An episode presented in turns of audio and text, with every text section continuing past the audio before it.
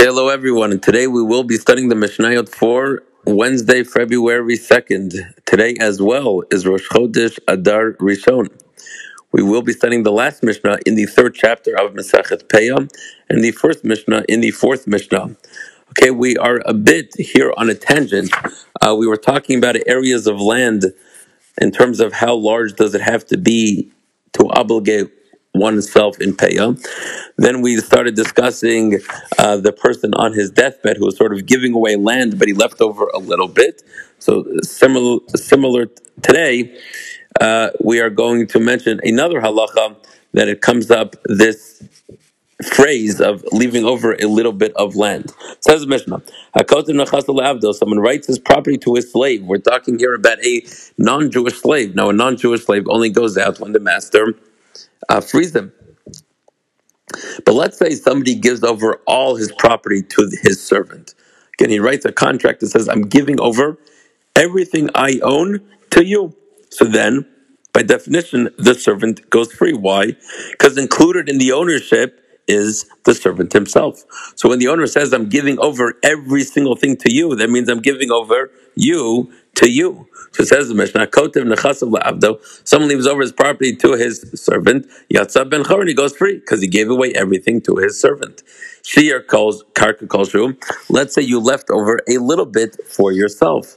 So he says, I'm giving you everything besides the desk. Lo Yatsa Ben Charon, he doesn't go free. Because once he's leaving over a little bit, the assumption is that he's also not giving over the servant to himself. So then he does not go free. Now, important to add, if he doesn't go free, that means he doesn't get anything.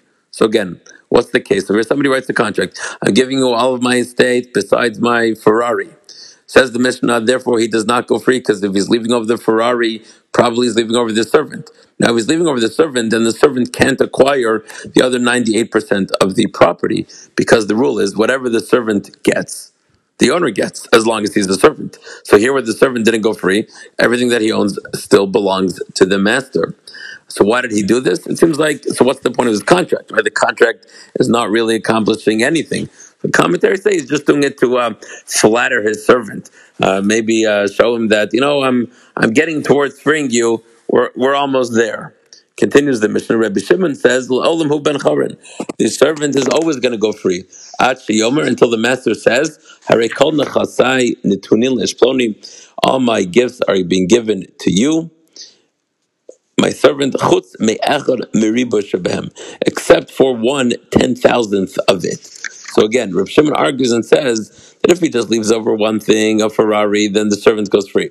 If he says, I'm leaving over everything besides one tiny little bit, and he didn't specify what that is, the assumption is he means the Eved, that he does, that he's leaving over the Eved, the servant, for the owner. In that case, the servant will not go free. And that concludes, again, the third chapter of Mesechet Peah. The fourth chapter says like this, right? We've been saying throughout this Masechta, you got to leave over a corner of your field. The Mishnah says that this part very clearly. Well, how do you leave over? So first the Mishnah says, Leaving over doesn't mean that you cut it and then you put it in a bag at the corner of your field and say, here's your Peah. Peah means you literally do not harvest it. Nitna You leave it attached to the ground. However, the Mishnah says there are some times where we don't want the poor people cutting it down for themselves. In which case, bidalis uvidekel. Now, what is a dullis? Dullis is a trellised grapevine. I don't know if I'm pronouncing that correctly. Google it.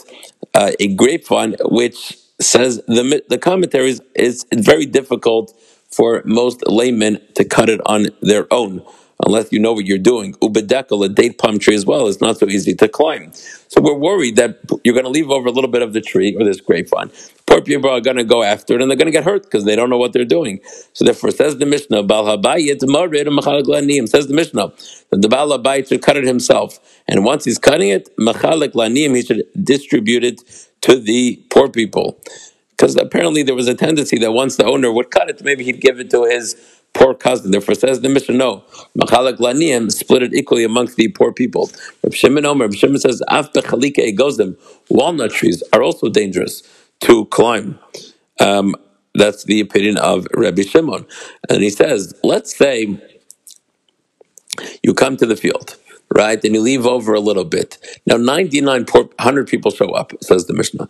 99 poor people are saying, you know what? Just cut it and distribute it equally. No reason for us to compete over this, you know, these few uh, stocks. Just cut it and distri- distribute equally amongst the poor people. However, one guy is saying, omer lavos.